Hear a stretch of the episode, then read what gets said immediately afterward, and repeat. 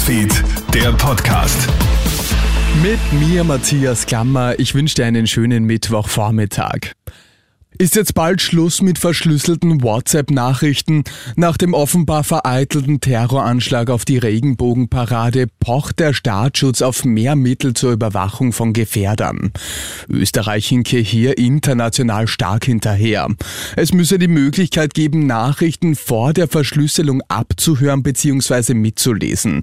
Datenschützer Georg Markus Kein schüttelt den Kopf. All diese Maßnahmen würden ja alle Leute betreffen und gerade Terroristen und Schwerstverbrecher wissen ja, wie sie sich schützen können. Hier also zu sagen, weil es eine Planung eines Terrorattentates gab, jetzt das Kind mit dem Bade auszuschütten und die Kommunikation zu schwächen, die Verschlüsselung zu schwächen, das kann überhaupt nicht sein.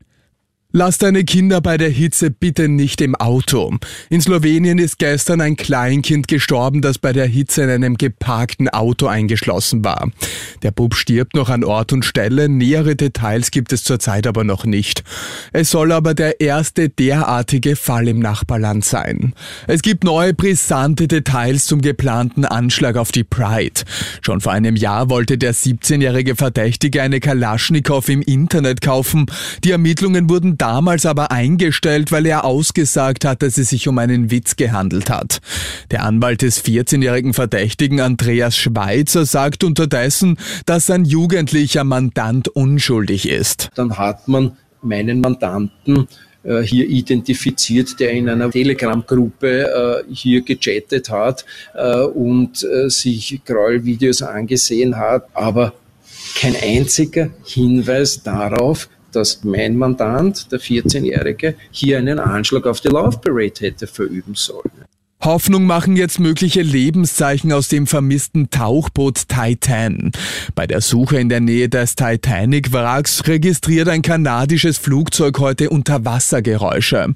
In der Region, in der das Mini-U-Boot vermutet wird, sei etwas wie Klopfgeräusche wahrgenommen worden. Das sind gute Nachrichten, sagt der US-Tiefseeforscher David Gallo zu CNN. Uh,